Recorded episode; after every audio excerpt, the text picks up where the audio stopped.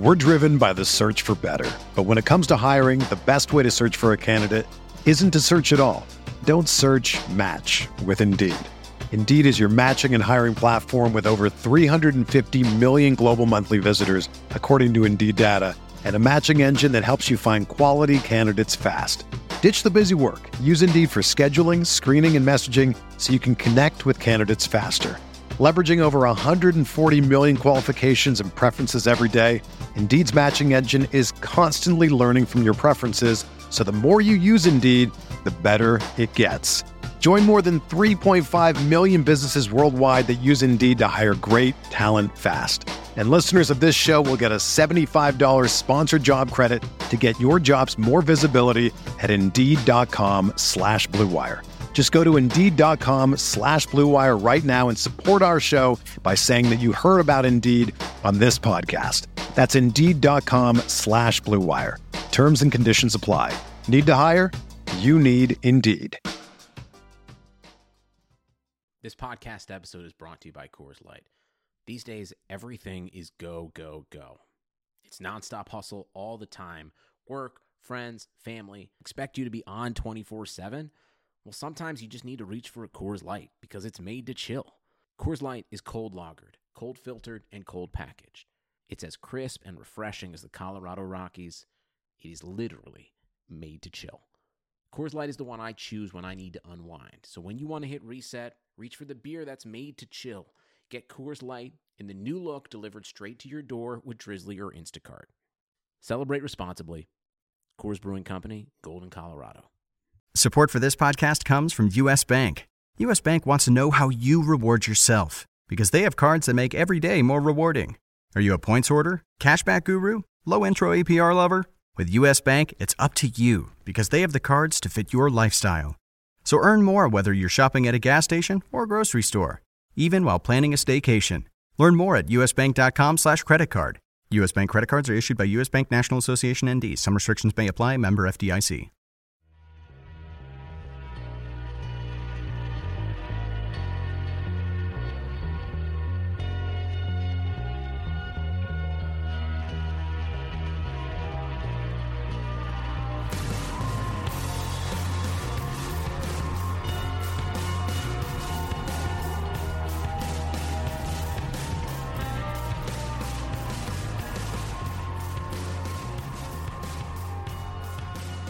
Welcome to the RotoWire Fantasy Football Podcast. Derek Van Riper back from vacation, back here on this Thursday with Nick Kul Light Whalen. Is that the new nickname? Is that your new beer of choice?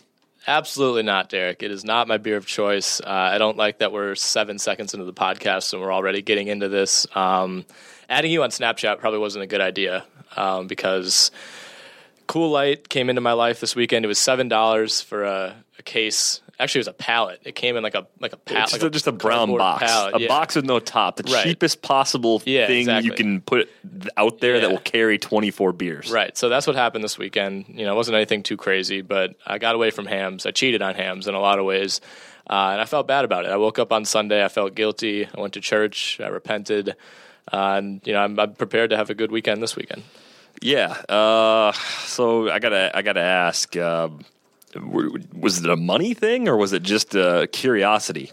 Uh, no, it was not a money thing. Uh, it was a curiosity thing. Yeah, they had a they had a booth set up. You know, you know, at some liquor stores they'll have like a little tasting thing. Usually it's for like liquor or wine, and they'll give you a little cup. Or a nice beer? Right, or a nice beer. And they had a Kul Light tasting station. I was like, all right, you know, this is kind of cool, uh, pun intended. And yeah, so I was kind of inspired by that to, to grab the case. And, you know, one thing led to another, and now it's gone.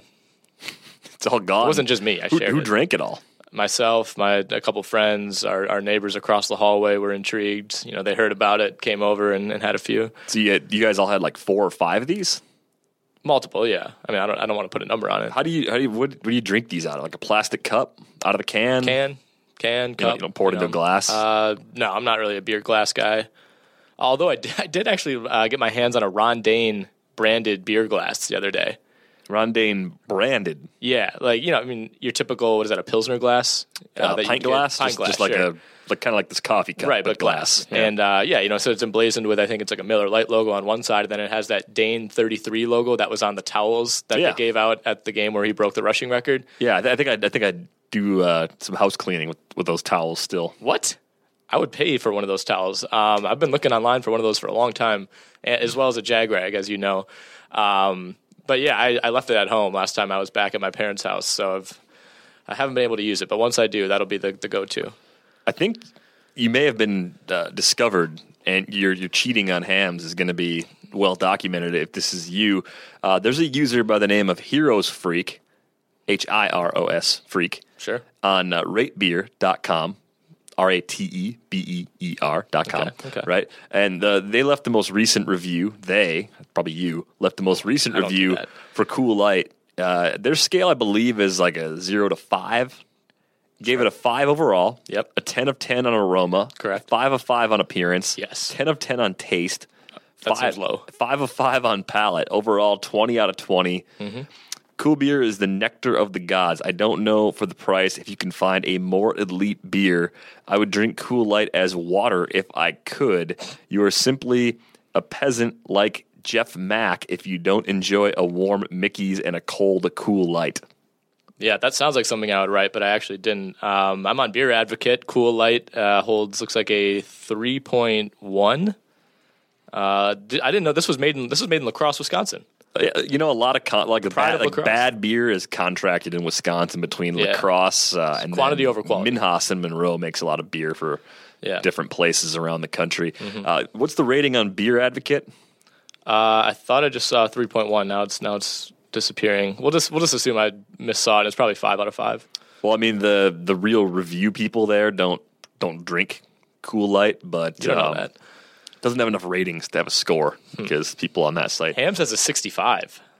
No, I don't think I don't think Hamm's Hamm's and like Schlitz and some of those beers are fine. Like pe- Yeah. people just laugh at you because it's an odd request. Like Sure. it's just not. It's not because it's terrible. Like it's better than Blatz, for example. I think Blatz tastes awful. But. Uh, uh, yeah, I, I don't think you're in the you're not in the minority there. the next the next review, and I, I promise I won't read these all. Like two two reviews down. Yeah, keep it going. Three dollar six pack pours golden with a foamy white head. Aroma is of dusty malt and wet dog food. This smells terrible. Taste is so watery that there isn't much to it. The slightest hint of malt. It's like slightly malty water.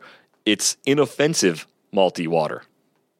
It's actually, Yeah. not not the that, That was kind of going back and forth between like complimenting it and trashing it with every sentence. that that was that was like drinking it, giving a fair review, and then feeling bad about how much you were like trashing something, and kind of say like, no, it, it's it's inoffensive. Like it's it's I can I can tolerate this. it's a value beer. Uh, yeah, three dollars for a six pack, and I mean, Right. What else? What else can you can you get for that? Uh, Three point three percent alcohol content. That's really low. Yeah, that seems a little low. I, w- I would debate that. I I don't I don't understand that at all. So Hmm. all right, so that was that was your weekend. It was. Anything else of note? Jerseys. Oh, what? No, not really. Um, a couple weeks ago, I don't know if we talked about this. It was Halloween weekend, so two weekends ago, I saw a Yi jersey uh, right right on campus. You know, our office is not up, far yeah. from campus, and I was walking uh, to go work out, and I saw a guy in a Yi jersey, snapped a picture, and you know, put it on Twitter. And you know, a couple couple Bucks writers retweeted it, and you know, a lot of people saw it. And like later in the day, like eight hours later, somebody like tweeted back at me, "Is like, whoa, that's me." so like somehow the picture got around to the guy who I had anonymously, you know, posted. So that was kind of funny. I was a little worried he would want me to take it down, but you know, you couldn't see his face. The last thing you want is to be the guy on the internet wearing a Yi jersey. I Uh, think but I haven't first seen thing much. you want. I think you want to be wearing the E jersey and, and carrying the Kul Light twenty four pack down the sidewalk. No, you don't. I haven't really seen much though. Um, uh, the friend that I watched the Green Bay game with uh, last weekend, about mid game, took his Rodgers jersey off and threw it on the floor, and decided that uh, you know Rodgers wasn't worthy of having his jersey worn. It's the second time that's happened this season. I think what like, I'm not I'm not against wearing jerseys. Some people are obviously. Some people are like vehemently opposed. Like I will not wear another man's name on my back. It's like it's That's a dumb. jersey supporting a player on a team you like. Let's let's not get any deeper into the matrix than that. That being said, if if you're the kind of person who's enough of a fan to wear a jersey, you shouldn't be the kind of person who throws it on the floor when something doesn't go well. Like have have some composure, right. just a, just a little bit. Absolutely right. Um, I actually the last jersey I can remember seeing this would have been this was sometime last week. I, I can't I can't remember if I mentioned this on the pod. I don't think I did because you wouldn't have been here last Thursday. Detlef Schrempf All Star jersey. It was actually it was actually the cashier at the liquor store who sold me the Kul Light. Oh, um, yeah, he was wearing. You know, it's it's that you typically see the Jordan version of this where it's it's like a I want to say 94, 95. Um, you know, teal with kind of the trapezoidal patterns all over it, and um, I really don't know how else to describe it. It's a very abstract looking jersey, like nothing like the current All Star jerseys. And I asked him like, what, whose jersey is that? Because I could only see the front. He's like, Detlef Schrempf, man. And I'm like, is that a China jersey? He's like, you bet it is. So we we kind of you can kind of see the twinkle in our eyes, like he knows. Yeah, uh, yeah. I mean, he saw you buying the Kul Light too, mm-hmm. so you guys have a, a strong uh, right bromanship. I don't know. Actually, no. you were just in Arizona. We haven't even talked about that yet. That's what I wanted to hear about. Oh well, yeah. Arizona's cool. Um, no pun intended. The nicer part of Arizona is uh, Sedona. And that's not to say that Phoenix and Scottsdale don't have some nice qualities. I, like the baseball, I like the weather. Uh, but Sedona is really cool. Uh, northeast, I think, of, of, Phoenix, technically about a two hour drive up to the mountains. And I highly recommend it. Like, it's, it's one of those places where. Uh, it's easy to kind of overlook it. Maybe you go to the Grand Canyon instead, but do both. Like go to Sedona. Maybe you can take a Jeep trip. That's what I ended up doing, taking a Jeep trip up to the Grand Canyon, kind of a day trip. Pictures don't do it justice. People have probably said that for years. It's true. You have to go see it for yourself. I was trying to live vicariously through your Instagram, uh, which, by the way, follow Derek on Instagram. What is it? DT Van Riper. Sure. Yeah, Probably. do that. Uh, trying to get that thing fired up. Uh, yeah, that looks incredible. I've, the only time I've really been out west is our is our annual Vegas trips, and you, you don't quite get the scenery uh, being in downtown Las Vegas that you do out in Arizona. No, no, you don't. Uh, as far as other interesting things from the trip, I didn't see any crazy jerseys while I was gone. The baseball base- jerseys are tough, right? I mean, you don't you don't see quite as much there. Yeah, the baseball conference I went to uh, it was a great conference. There wasn't really anything as far as off the wall jerseys mm-hmm. that that I noticed, and I feel like I, I did see I a Dansby Swanson Braves at the bar the other night. Wow, which you know, that, that's quick. It's quick, right? Yeah, yeah. I wouldn't expect to see that uh, around here. Had some good beers too, and we'll we'll close out the beer talk with actually like yeah. recommending a good beer. Uh, it was a Boulevard beer from Kansas City, Boulevard Brewing Company. They had a bourbon barrel quad. Like I, I like the Belgian quad style. The beer is a little sweet, malty. Um, almost have like a like as Eno Sarris put it, like a banana taste to them, like a slight hint of banana. I like those. I like that style. But then you put it in a bourbon barrel, off the charts good. Uh, highly recommended if you come across it. All right, let's start breaking down week 10 of the NFL season. And, and being in a car and, and, trying to like track the NFL on a Sunday is brutal. Not good, but it's easy to catch up quickly. Uh, so I'm going to be in that same boat this weekend. Not yeah. looking forward to it. Yeah, you get a little radio, you get some highlights, you get some Sunday night game, you get some Monday night game sprinkled in. You, you uh, don't you don't face the issue of like trying to talk your friends into putting the Jags game on the radio over the Packers game. Yeah, you're not going to get that done. I know. It's, I'm like 0 for 3. I'm, I'm going to South Bend this weekend uh, to, to just hang out there. And every, every year we do this, it's the same situation. And I'm driving back on Sunday. I just have to fight everybody to listen to the Jags, and I never win that fight. I don't think they sell Kul Light in Indiana, so you're going to have to bring your own Kul Light. I don't think you can transport that across state lines, can you? There's no state border patrol, so I think you're think you're going to be okay. I don't know. We'll All right. Well, it starts the color rush game tonight. Yeah. Browns, Ravens. Ravens favored by seven and a half, over under 44 and a half. Ravens coming off a big win against the Steelers on Sunday. Is there any reason at all to think that this that this could be the week Maybe. for the Cleveland Browns? I, maybe. so last week, you know, they get housed by Dallas, and I think that's kind of what we expected. But that that was really their first like thorough beatdown uh, since the New England game, and they've pretty much been in every other game. They lost by five to Baltimore at home in week two. Um, I mean, you look at the rest of the schedule. If they don't win this one, they're probably not beating the Steelers next week. I don't think they beat the Giants, although there's a shot that Eli could have an Eli game and turn it over four times. They're not beating the Bengals. At Buffalo's always tough. And I don't think they're beating the Chargers or the Steelers in, in week 16 or 17. So, like, you don't want to project too far out, but this is one of maybe only two or three other winnable games on the schedule. So, uh, you know, I think the Browns know that. I, I think this is maybe the week they get it done. I'm I'm not putting any money on that. I mean, Vegas certainly isn't giving them much of a shot. Seven and a half point dogs uh, on the road here, but I mean, this Ravens team has the ability to lose to just about anybody, and they have the ability to play with just about anybody. And you can say that about a lot of teams in the NFL right now. Um, I would just say, if if Cleveland is able to pull this out, I wouldn't be like shocked. I would be surprised, but I wouldn't be shocked probably the the big storyline from a fantasy perspective is, is the health of Kenneth Dixon. He's expected to play uh, in this game, and uh, he had nine carries, a season mm-hmm. high against the Steelers on Sunday. Terrence West had 15. Both backs struggled to get anything going, but just the fact that Dixon was starting to eat into Terrence West's workload uh, makes you wonder if, if this is the time. If Dixon's still out there on your waiver wire, it's probably now or never. Right. Yeah. I mean, this hasn't been a very productive Baltimore running game, but you know, it's, it's getting to that point in the year where if you have FAAB left, you know, Dixon's the type of guy that you can throw it at. Corey Coleman back for the second week now. Um, it was all right, you know, and it, three catches uh, for 41 yards against Dallas after missing six weeks with a broken hand. Expecting a little bit more out of him. And the nice thing is, you know, with a hand injury, obviously that's very important for a receiver, but with it not being a lower body injury, you know, you don't worry quite so much about him having to get back up to speed because he's been able to stay in shape. Yeah, that's that's a good point. And uh, with Dixon, I mean, I, I just see a more dynamic player than Terrence West, even though West, for a brief period this year, actually looked pretty good. Mm-hmm. Uh, I think the Ravens hold serve at home. I think they actually cover the seven and a half, though. I just that the Browns. I, I, I want it to happen for Cleveland. Actually, I want the Browns to be at least a decent team at some point in my lifetime, and I'm convinced that I could live 50 more years and maybe go 50 years more without seeing it. Yeah, yeah, I think so as well. Let's move on to the Packers and Titans over under 49 and a half. Packers two and a half point favorites.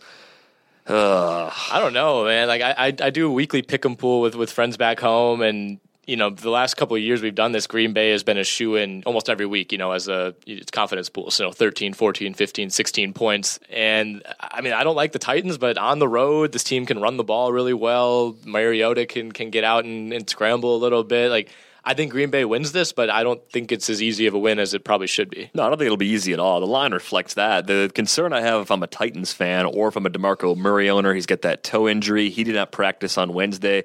Uh, the attention immediately would shift to Derrick Henry. He's got a strained calf. He didn't practice Wednesday either. So uh, Antonio Andrews could be in line for some touches this week. Might be as a backup role to Murray or Henry. Could be something more if both of those players are continued uh, or continued absences from practice as this week unfolds. I like Marcus Mariota almost regardless of what's going on in the running game because as a mobile quarterback, uh, he could give the Packers some fits. I mean, they've had their share of struggles with a once good Colin Kaepernick over the years, but Mariota to me is a much better player than Kaepernick was probably even at his peak. Mm-hmm. And when you look at Mariota, I think you have a guy that's showing some signs of improvement in recent weeks. Go back to week five, three TDs against Miami, three against Cleveland, two against Indy, two against the Jags, three against the Chargers on Sunday. Not a difficult stretch of schedule, but at the same time, he's taking advantage. It's a resilient Jags team.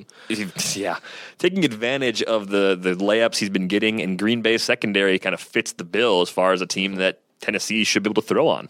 Yeah, I mean, just the elusiveness too of Mariota. I mean, he's not a guy that's going to run all over, and you know they've been careful with how they use him there. But I mean, we saw Green Bay kind of struggle to bring down uh, Andrew Luck when it mattered, at least last week. And you know, Mariota doesn't have, I guess, the physicality to shake off tackles like like Luck does, but he's he's still mobile. And in Green Bay, that does struggle with that. Um, I mean, this it's not a must win for Green Bay, um, but if they want to stay, you know, in the hunt to win this division, you can't lose a game like this to Tennessee, you know, right after losing your last two. Looks like a good spot for Rishard Matthews coming off a 10 target, 2 TD game against the Chargers. I expect him to be heavily involved again this week. I would even consider Kendall Wright as a GPP mm-hmm. play uh, in DFS, a desperation play in season long could be a decent matchup for him as well. Uh, I do think the Packers win this game. I think I'm coming off a disappointing home performance against the Colts. I had to listen to about half that game on the radio. Uh, heard, saw other parts as it happened. They just they were not clicking. A lot of mistakes around Aaron Rodgers that I think really backfired. And uh, on a day where they needed to dig out of a hole after allowing a return TD on the opening kickoff, they just didn't have that spark necessary to no. pull back in. And, and Rodgers kind of seemed to imply that too in his post game comments. I, I, think he, I wouldn't say backhandedly, but in, in, a roundabout way, called out the lack of fire from the team, the lack of fire from the crowd. Um, and and it was evident even watching on TV. You know, you could tell it, that that opening kick return just completely sucked the wind out of that stadium. And what was tough about that game is there was the feeling that if Green Bay got the ball back at the end, they were going to win that game, right? I mean, the way that they were able to march down, uh, pull within five, I believe, um, and, and, then you know Colts get the ball back with what three and a half minutes left, and Clinton Dix you know had Andrew Luck lined up for a you know uncontested sack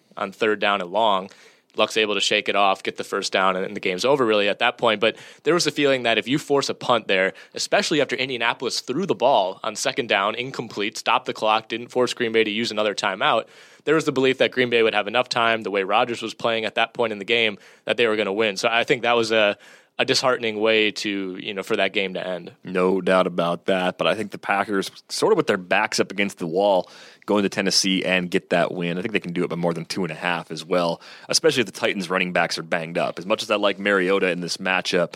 Uh, I think the Packers can move the ball effectively through the air against the Titans. Vikings on the road in D.C. Redskins a three point favorite over under 41 and a half.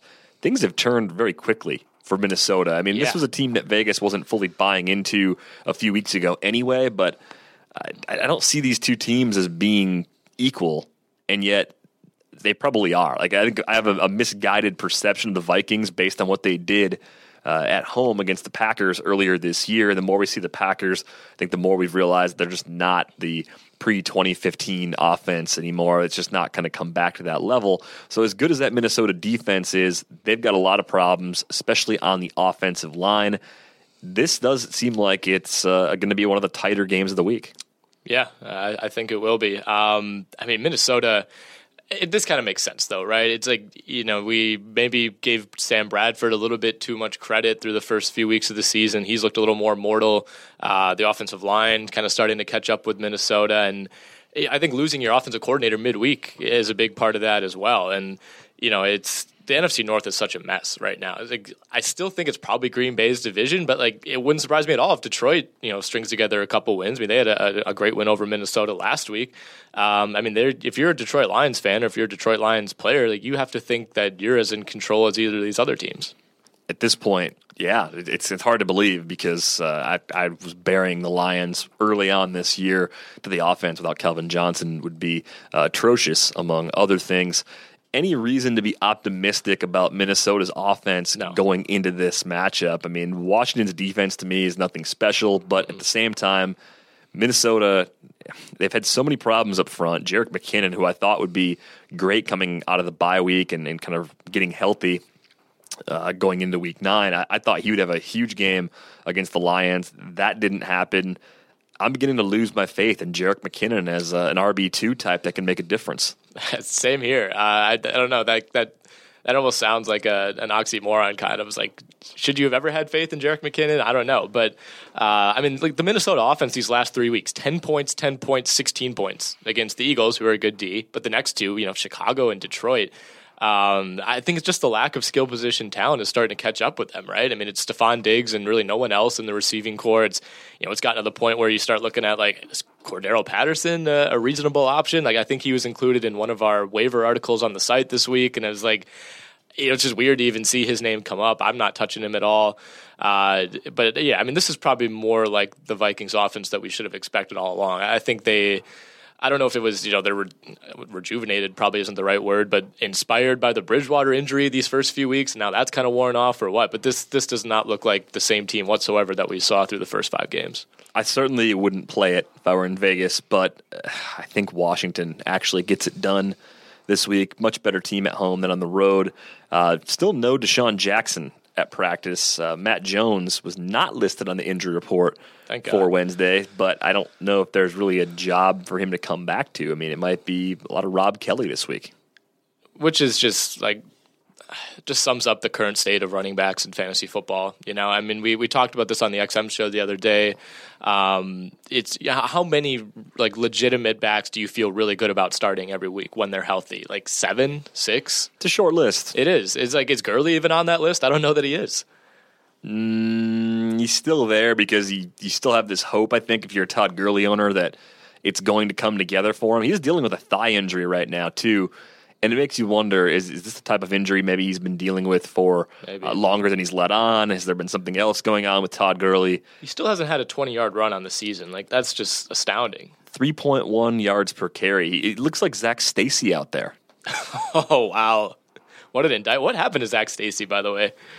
I don't know. Everyone stopped. This might be, this might be a Wikipedia one. I don't even know if you'll you'll find information anywhere else. Failed his physical with the team. This is uh, according what? to our own uh, player page for Zac Stacy, and that was back in July. So he was uh, let go. Two point nine yards per carry last year. Actually, that's an insult to Zac Stacy. Three point nine yards per carry in his two seasons with the Rams. I mean, Gurley, three point nine yards per carry for Gurley right now would be a big step up. Mm-hmm. Yeah, I mean the, it, the yards per carry have been horrendous, but it's like we've been saying all along. Like he's still going to get the carries. Like you're not going to get a game from Gurley where he has like three carries, twelve yards, like you get with some of these other like really, you know, Matt Jones, for example. Like if you're if you're trusting him one week, like he might just not be in the in the running back rotation. Like or you know Ryan Mathews is a good example from this past week. He played like 10% of the snaps for the Eagles. Like with Gurley, even if he's not effective, like he's going to have enough terrible short carries that eventually they somehow add up to like 60 yards. So you're not getting a complete zero, but you're also not going to get a breakout performance. It's strange. Which yeah, the big the lack of big plays especially. I know it's going to get bottled up because teams are loading up the box against him. At the same time, that was the case last year, and he did much better. Uh, we'll see what happens as far as his actual availability in week 10 goes. No indication yet that the injury is a serious one. The weird thing, though, 14, 15, and 12 for the carry totals the last three games. So it is a step down. I was thinking more like 18 plus as yeah. the floor. 20 as the kind of the norm, and then a lot of weeks that the Rams were playing a close game or protecting a lead, that he'd be hitting 25 often. He's got one game this year, back mm-hmm. in week three against Tampa Bay, 27 carries, 85 yards, two scores. That was the only time all season where he got to 25 carries that was really his only like Todd Gurley game of the year too, right? And, the, the, Buffalo the one's all reason, right. 23-72 yeah. a score and then 3 for 36. It's a pretty good game. I guess. I mean, still, like, where's that yards per carry? Like less than three. I'd, it's yeah, it's weird. It's a weird situation. I mean, and it's weird. It's hard to say he's a bust too. You know, like he I don't. I don't know. Can, are we still at the point where we're, we're willing to blame the St. Louis offense or St. Louis LA St. Louis, offense? Huh? Okay, this, I'm gonna. This is like a three year process of adjusting to this. Uh-huh. I still call the Hornets the Bobcats every now and then. Um, yeah, I mean, are we still ready to say like, all right, this LA team just can't throw the ball. Nobody respects Case Keenum. Like Case Keenum hasn't been good, but it's not like he's going out and just you know completely completing you know twenty percent of his passes every week. Like he's been a he's been like a serviceable bad starter. We've seen a lot worse.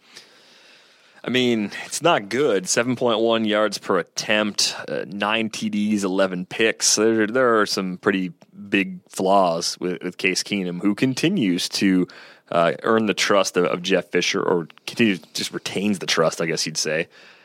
I think it's got a lot to do with Jared Goff just being nowhere close to a quality NFL quarterback. Yeah, I think so too. I mean, it's only a matter of time before we see Goff, right? I think Fisher said they want to be mathematically eliminated before they put him in. Nice. Which is, yeah, talk about a vote of confidence. Yeah, they're really excited about Jared Goff uh, in Los Angeles. Rams on the road, uh, taking on the Jets this week. Jets one and a half point favorites. Over under 49. That does, that seems weird. Yeah, that's high, right? I mean, the Jets' secondary has been bad all season, right? They've been very generous to opposing passers. But they're the best rush defense in the league. At least they were before Ajayi last week. I mean, they're still top three. I, I, this is a bad spot for Gurley, right? I don't know how the Rams move the ball. Bad spot for Gurley, but Case Keenum in DFS. Remember the week mm. against the Lions where yeah. Case Keenum was actually pretty good. It's got to at least be a yeah. tournament consideration. Well, I, mean, Ka- I mean, Kaepernick had to be. I didn't look at the overall standings from last week, but he had to be a top five quarterback last week, right? 398 yards, I think he gave you like 45 rushing yards. Everybody Bad throws on New Orleans. productive in DFS. Yeah, I mean, and streaming and season long too with some players on bye. I mean, if you're a Matthew Stafford owner, maybe maybe Case Keenum is yeah. your solution for Week 10. Uh, I think the Jets are better than the Rams. I think they're both bad teams, and I think this is a game I will try to avoid at all costs on Sunday. Hopefully, we don't see a ton outside of you know flashes in the red zone. Maybe maybe we see Todd Gurley have a, a good game in a spot where it doesn't really make sense for him to have a good one. Uh, the Bears are one and a half point road favorites over under 45 and a half as they go to Tampa Bay. They're road favorites. Isn't that hard to believe? Like the Vikings, who a few weeks ago looked like one of the better teams in the NFC, they're they're I mean they're road dogs to Washington, Right. But the Bears are one and a half point favorites at Tampa Bay. I mean, the Bears looked really good against Minnesota, but you also have to consider that Minnesota isn't the same Minnesota team, I guess. Um, and like, you know, Tampa's not a bad team by any means. I think you know they they're not a complete team, but they, they put up a, a decent fight at least against a, what we think is a really good Atlanta team on Thursday night. I think Tampa can still move the ball against anybody. You know, Jameis Winston's going to make two or three mistakes that that make you scratch your head in most games, but they're still one of those teams that can pile up 40 points any week and I think you know there's maybe a people are high on the Bears, I guess, after that win over Minnesota, but this is a team that lost to the Jaguars. You got you got to remember that any team that has lost to the Jaguars temper expectations. Although the Colts also lost to the Jags, so in some ways the Packers lost to the Jags, transitively. Uh, let's not go down that rabbit hole. Uh, I think the Bucks win this game. They've been disappointing me all year, but I don't think the Bears are that good. I don't on think so the either. I mean, you got to go. Tampa here. Not that that's the best home field advantage in the league by any means, but if this was in Chicago, I think I would think about it a little more. But I mean, Tampa is not bad enough to lose to the Bears team. I'm still not ready to commit to the Bears as a team that's going to win games on the road. Uh, Chiefs on the road at Carolina. Vegas still likes the Panthers. They're three point favorites over under 44 and a half. Do you agree with them? Yeah, I do. Uh, Chiefs get Alex Smith back, which is big. Um, but Kansas City probably should have lost to Jacksonville last week. Um, you know, if it weren't for some costly mistakes, the Jags lost three fumbles in that game. They basically botched what could have been a game-winning drive at the end. Like, I think we probably look at the Chiefs a little bit differently if, if the you know if things don't shake their way because they didn't look very good at all, and and maybe that's just taking a Jacksonville team lightly when you're without your top two running backs and your starting quarterback. So you know there are other factors there, but Carolina didn't look all that great last week. You know they only put up 13 in a win at LA, but I, I like the Panthers here. I think they I think they believe they're not quite out of this yet in the NFC, and the way that no one's grabbing control of the North, no one's really mounting much of a challenge to Dallas in the East, like there's still if you're Carolina, you have to look at this and say like if we if we win out or get close to win winning out, which you know they kind of did each of the last two seasons. I mean, they're 15 and one last year. They won their final what eight or nine games, I think, in 2014. Uh, so I mean, it, I, I think most of those personnel is still there. They they see this as an opportunity to, to stay in this race. And I still think they're the more talented team. I mean, Kansas City's not going to have Jamaal Charles. This is not really a dynamic offense without him. So I think this is a good spot for Carolina. Yeah, I'd give up the three with Carolina this week. It's still a kind of a must-win sort of window, but I think they have uh, they haven't been that far off this year. I think coming out of that bye, they may have figured some things out. Falcons on the road taking on the Eagles, even no uh, no no difference right now between these teams with this game being in Philly. Over under at uh, 50, I believe that's tied for the highest on the board, uh, depending on, on where you might look. But all right, so what do you make of the Eagles? Because to me, they're one of the more difficult teams to get a good read on right now. Yeah, they are. Um, I mean, they're kind of like Minnesota to me, right? Where it looked like they were going to be good enough defensively to win a lot of games. Now, you know, there's some coaching issues. The offense has not looked great, and all of a sudden they're four and four, and you know, kind of losing what, what looked to be their grip on maybe a wild card spot. Um, I don't know. I don't like them this way. I think Atlanta's really good. I I'm ready to buy in on the Falcons uh, in this battle of the birds. But you know, I mean, Philadelphia is just kind of a mess uh, offensively, and that that's the main thing. I mean, th- they'll be good enough, I think, to keep this close at home. You know, they're not going to give up 45 or anything to Atlanta, um, but I just don't see them being able to score with the Falcons. Even so, I'm surprised the Eagles aren't like three point underdogs, so I, Yeah. I would take the Falcons to win on the road. right? I mean, especially with as good as Atlanta looked last week. And again, it was Tampa Bay. You know, it's not like they went in and beat New England, but they haven't really been slowed down. I know the volume hasn't really been that high, but Taylor Gabriel has had a couple nice mm-hmm. games. Any reason to think you could maybe stream him this week if you got some receivers on buy? you got injury Yeah. trouble, injury trouble? I think you could. I mean, if you if you like own you know Golden Tate and Marvin Jones and Donte Moncrief and Amari Cooper or something, and like you know, all those guys are on buy, then maybe. But Totally, yeah, totally wrote off. if your entire weeks. team is on buy, sure. No, I don't know. I'm, I'm not. I don't really buy into Taylor Gabriel all that much. I would still much rather ride, you know, Mohamed Sanu, who people seem to be down on right now. Or I think if you have Julio Jones, I would take him. You would- you would take Julio? I, I don't know. I mean, I don't want to be controversial or anything, but I would go Julio Jones over Taylor Gabriel. bold, very very bold. That's what I'm here for. If you love to play fantasy football and think you know more than the rest of the sports world about it, we have a website for you. Put that fantasy knowledge to the test on Fan Clash Trivia, the number one sports trivia site for cash and prizes. RotoWire has teamed up with fanclash.com to bring you NFL Week 10 trivia with cash on the line. RotoWire will be running a contest on Fan Clash against RotoWire expert and co-founder Jeff Erickson on November 15th. The entry fee is $5. Reserve your spot now, and you will compete with RotoWire's own Jeff Erickson to see who really knows the most about NFL trivia from all of Week 10's action. Go to fanclash.com slash RotoWire to sign up now. Bottle into pounder pours out a light yellow gold color with a bubbly bone white head. Lots of activity. Scent reminds me of Play Doh and rubber bands with mild skunk as a backdrop. Taste is reminiscent of the inside of a trash can. All metallic, followed by a metallic palate and a harsh, bitter, and metallic bite all the way down. No real flavor aside from metal and harsh water. I feel like I'm stepping away from an attempt at objectivity and moving into the realm of slander when I say this, but this beer is absolutely terrible. It has no redeeming qualities, and you Stop might as well just reviews. drink out of your garbage can to get the same experience. Is that Miller Lite? No, that's Kul Light.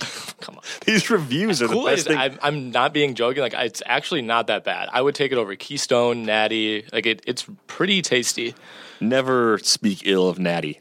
Never. I really don't like Natty. That's- that that is- Keystone's the worst of all the beers. La Crosse Lager is probably the second worst. Uh, does the Cross Lager still have nature scenes on the side of the box? I don't. I've not, I don't ever buy it. I've only had it out of kegs, and it tastes like it's like it's cut with butter or something. Well, butter would be it. an It's so improvement. like butter makes everything better. No, I hate butter. Uh, La Crosse lager. I, I used to get a really bad beer a while back that uh, it had, had had nature scenes on the side of the case. I think Hmm. Probably La Crosse lager was the one. There's like a river on the bottle. So no, I'm not thinking of Hamm's. All right, let's move on to some other games on this slate. Let's go to the Broncos and Saints. Saints two and a half point favorites over under 49. Uh, Broncos a little banged up defensively. Saints being at home, of course. I think driving this over under to a pretty big number. And the fact that the Saints are favored says a lot about just how much Vegas trusts them at the dome. Yeah, and I'm I'm a little concerned about Denver. I I'd said last week that you know they were kind of my pick to keep control in this division, but you know they really weren't able to slow down Oakland last week. They weren't able to get much going offensively, and and it wasn't like Derek Carr carved him up. You know, I mean, no touchdowns, didn't throw any picks. He was kind of just more of a game manager. Uh, and they were just kind of able to run all over this team. I mean, Latavius Murray got in the end zone three times, uh, probably something he's not going to do the rest of the way. So it kind of makes you think, you know, if this Oakland offense can do that, can New Orleans do the same thing? I mean, they're coming off of a huge rushing game themselves, but of course, they did that against a team in San Francisco that's allowing 195 rushing yards a game. The thing I don't like is that they seem to be content to continue splitting the carries between Hightower and Ingram, and maybe Hightower got more because it was an easy matchup last week. But Ingram was the better player, had that long TD run.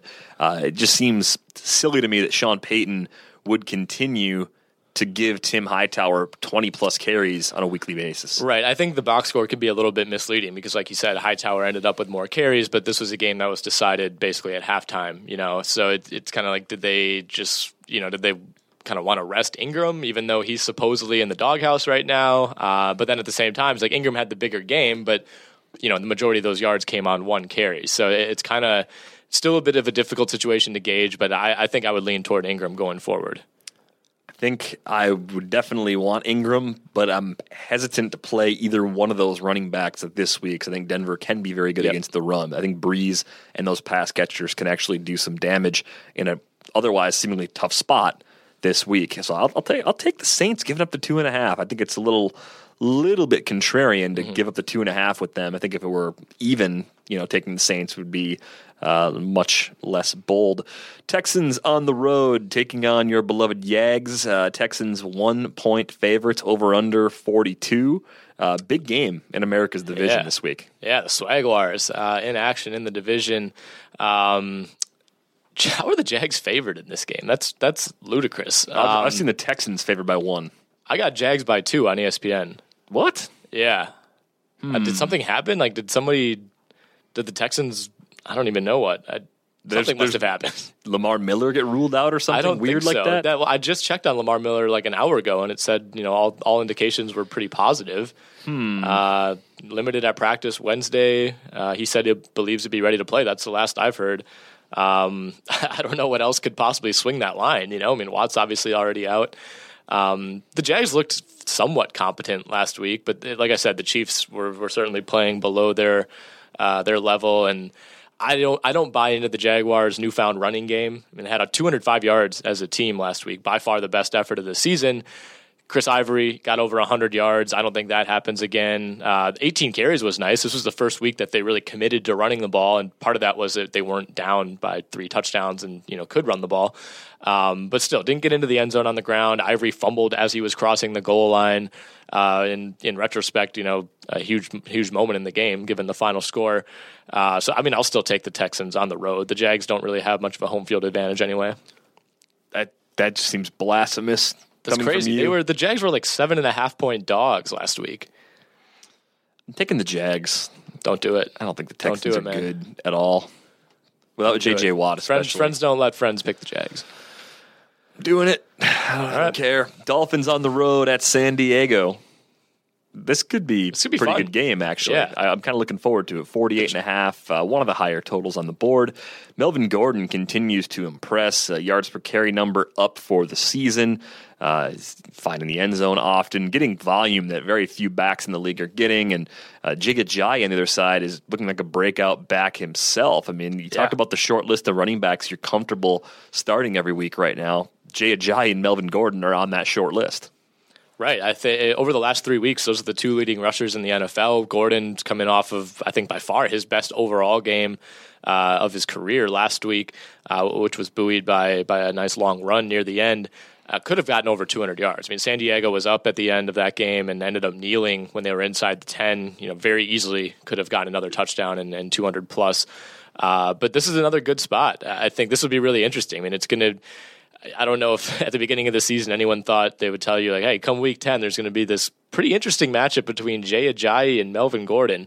Uh, but that's really what we have here. I mean, Ajayi to date, and he's only really had three good games, but he's been kind of the fantasy story. I think if you're talking breakout guys at this point in the season. Yeah, I, I think he's probably the biggest surprise, especially if you account for what was happening in the early weeks of the season. Right. I mean, too. there was talk that he like might even be cut. I think at the at the real start of the year when he was still hurt, and they bring in Foster. draft season, at the start of draft season, I remember talking about Arian Foster and thinking, Yeah. okay, if, if they like Foster more than Ajayi, they Right. kind of know what they have in Ajayi. I guess Foster's the way to go. And uh, It's hard to imagine Miami expected this. You know, like I don't think they thought Jay Ajayi had this in him. No, if they did, I don't think they would have even messed around at all with Foster. But here's where we're at. Uh, as far as the Chargers go, Travis Benjamin played last week, only seven snaps. He's got that knee injury. They've got a bye in week 11. It doesn't seem like we'd really see him on the field much, if at all, in week 10.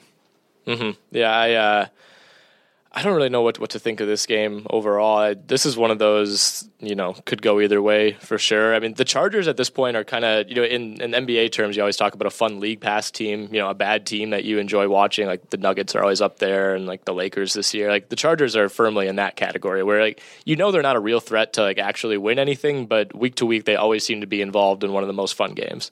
Yeah, that's I, I would agree with that. I, I like watching the Chargers. Uh, could be a good week for Dontrelle Inman because Mm-hmm. Tyrell Williams also banged up and uh, he's dealing with a knee injury. Probably just a maintenance thing for Williams, but I could see Williams and Inman being the two uh, leaders in that receiving corps this week. With Benjamin dinged up and that bye week looming, uh, I'll take the Chargers giving up the four. Miami to me is just not good. I, I don't like picking No. Miami. They're just Don't trust him. Never. I never do. I just I don't trust Ryan Tannehill.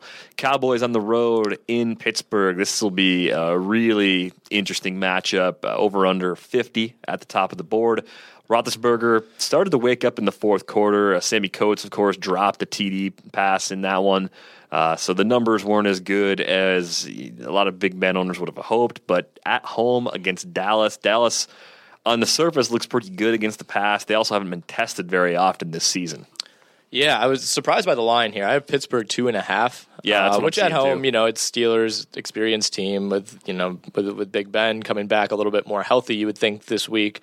Uh, I guess it's not that crazy, but I mean the Cowboys are rolling right now, and they, I mean they're, they're playing efficiently through the air. They have the best running game in the NFL. Um, I, I like Dallas on the road here. I, th- I think this is a tough test for Dak. You know, his, his toughest test in a few weeks. Um, but I, I've I've really no reason to see why Dallas can't make this a very competitive game and probably come out on top. I think I'm taking Pittsburgh because they're at home.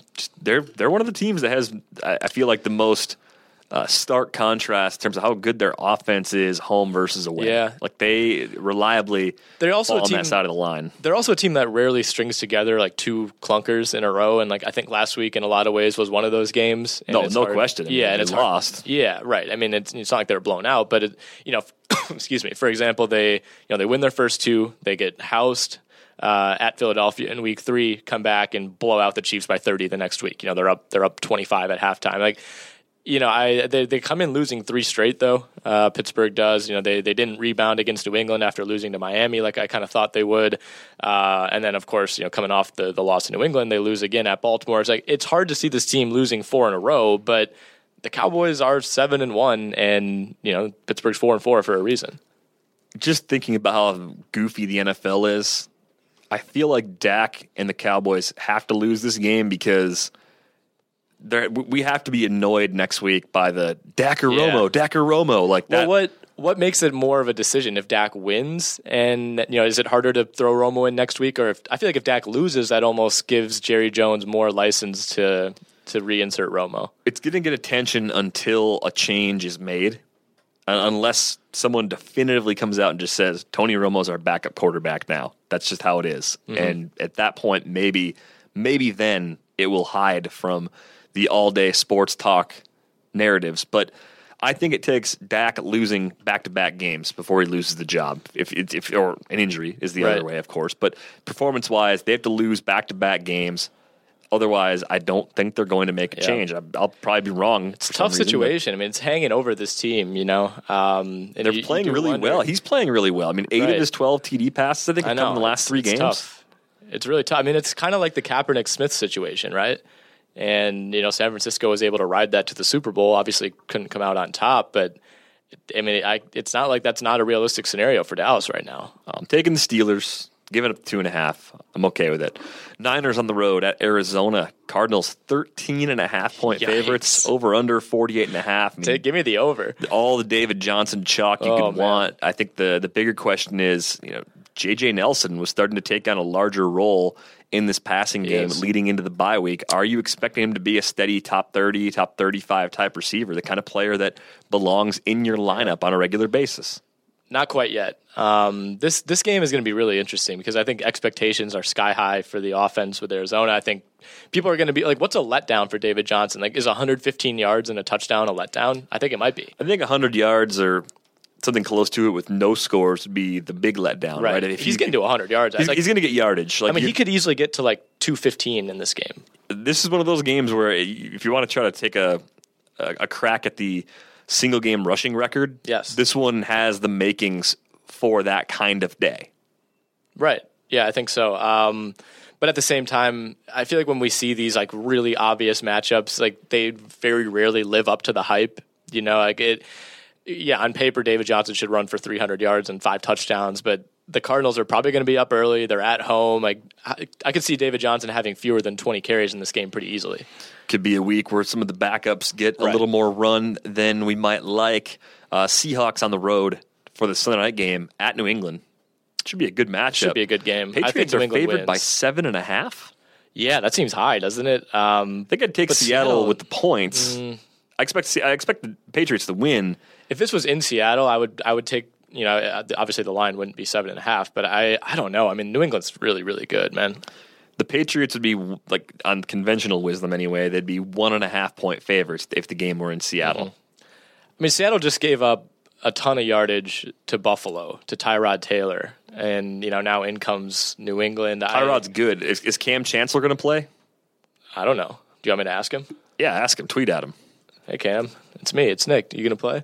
Uh, it says he's expected to play Sunday. It says the website rotowire.com. Oh, that site's all Great right. website. It's a good site. It's decent. Um, here's the thing: the, the Seahawks with Kam Chancellor are a completely different defense than they are without him. I think with with Kam Chancellor out there, I'd love to get seven and a half with Seattle. I, I think it's gonna be a great game. Is this the week Brady throws a pick?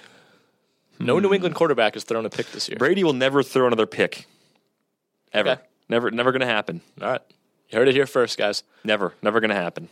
But I, I do think Seattle keeps it closer uh, than seven and a half. Is anybody matchup wise you're staying away from as a result of the Seattle defense? I Mm, as a result of the Seattle defense, maybe not. Uh, I still like LeGarrette Blunt this week, just just for the goal line factor. Uh, I don't know if there's really a defense that you look at as like, man, they're so good on the goal line. Uh, but I'm, I'm going to back off Jimmy Graham. I think everybody's going to be all over Jimmy Graham uh, in daily. Uh, the, first of all, the, the tight end position is so shallow that you know there's only like four or five options that you really like week to week. So I think that's going to cause a lot of people to to kind of go in the direction of Graham after his big Monday night game. So that's not to say he can't play really well again. I just think the expectations are probably a little too high right now. I think that's that's fair. It's fair to say. Let's move on to the Monday night game. Uh, it's going to be the Bengals and Giants. It's actually not a bad game either. No, it's not. Uh, I, the Giants are not a team that I usually like watching. Although you know, having Beckham and, and the addition of Sterling Shepard has made them a little bit more fun. Cincinnati probably on the short list of most disappointing teams for me. Uh, they should have won the two weeks ago in London. Ends up in a tie, uh, and now they're very, very much on the outside looking in in the in the AFC playoff picture ties, man, ties. Uh, Giants one and a half point favorites over under 47. So I think you're going to get plenty of production from this matchup. I think both offenses will move the ball effectively. The only real issue I have with the Giants right now is they still can't figure out what they want to do at running back. Mm-hmm. Like I, I don't see any end in sight unless they start committing more heavily to Paul Perkins. Right. Yeah, I traded for Rashard Jennings uh, in in what stake. Did, what did you give up for him? I don't want to tell you. No, um, what did you um, give up for him? Uh, what do you mean you don't want to tell me? I gave up Jameis. Um, Why? Because I re- like I literally needed a running back, or I wasn't going to be able to fill a spot last week. It was a big time desperation move. I wasn't proud of it. That's the waiver uh, wire. That's have, what that's have, for. What? That's what the waiver wire's for. Yeah, well, it was either that or pick up Robert Turbin. Mm. Um, so yeah, I mean, pick your poison, I guess. Yeah, at least Jennings was kind of a starter. I don't know. I, I needed a running back really badly. A combination of injuries and bye weeks uh, were killing me. And you know, I have Matt Ryan at quarterback. It's not like I traded my starter, but still, wasn't happy about it, and still am not happy about it. I the Giants running running back situation is a complete mess. It's just as cloudy as it was in Week One. Yeah, I mean, as far as your alternatives, there there weren't that many quality options out there, but wasn't Chris Ivory freely available? I don't think so. I trust me. I would have picked up Chris Ivory over over doing that. All right, maybe he was um, somebody's like somebody's locked because he had been cut. Yeah, somebody's stashing him somewhere. I don't know what I don't know what's going on. Uh, I'm disappointed you had to make that trade. Uh, yeah, you're I'm telling me it very, was awful. I'm very sad. Uh, as far as the Bengals Giants matchup goes, I'll take the Giants giving up the the one and a half. I think they're slightly better than the Bengals with this game being at home. Line is perfect. That's that's exactly right. what it should be. Uh, I think the Giants win by two yeah. or three. It's this is a, a this game. is a big time toss up game. Yeah, nothing would really surprise me there. We, we may get back to back quality games on Monday night. Let's not try to jinx it here. I I wouldn't count on it. It's, it's very much unprecedented, to be to be completely honest. All right, what's going to wrap things up for this episode of the RotoWire Fantasy Football Podcast? Tim and I are back with the Friday episode tomorrow.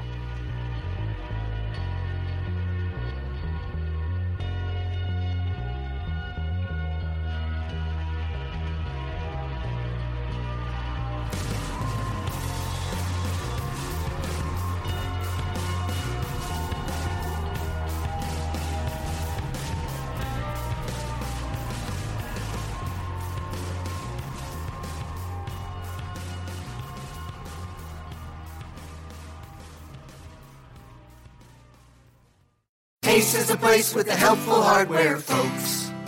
At Ace, your backyard's right in our backyard, which means we have hand-picked products that are right for the birds in your neighborhood, like premium bird seed, suet, birdhouses, and feeders. Stop by your local Ace and get everything you need to attract the birds you want, including Ace Wild Bird Food, on sale now. Now through Tuesday only, when you buy two 20-pound bags of wild bird food, get a third bag free. Only at Ace, the helpful place. Offer valid through February 28th at participating stores.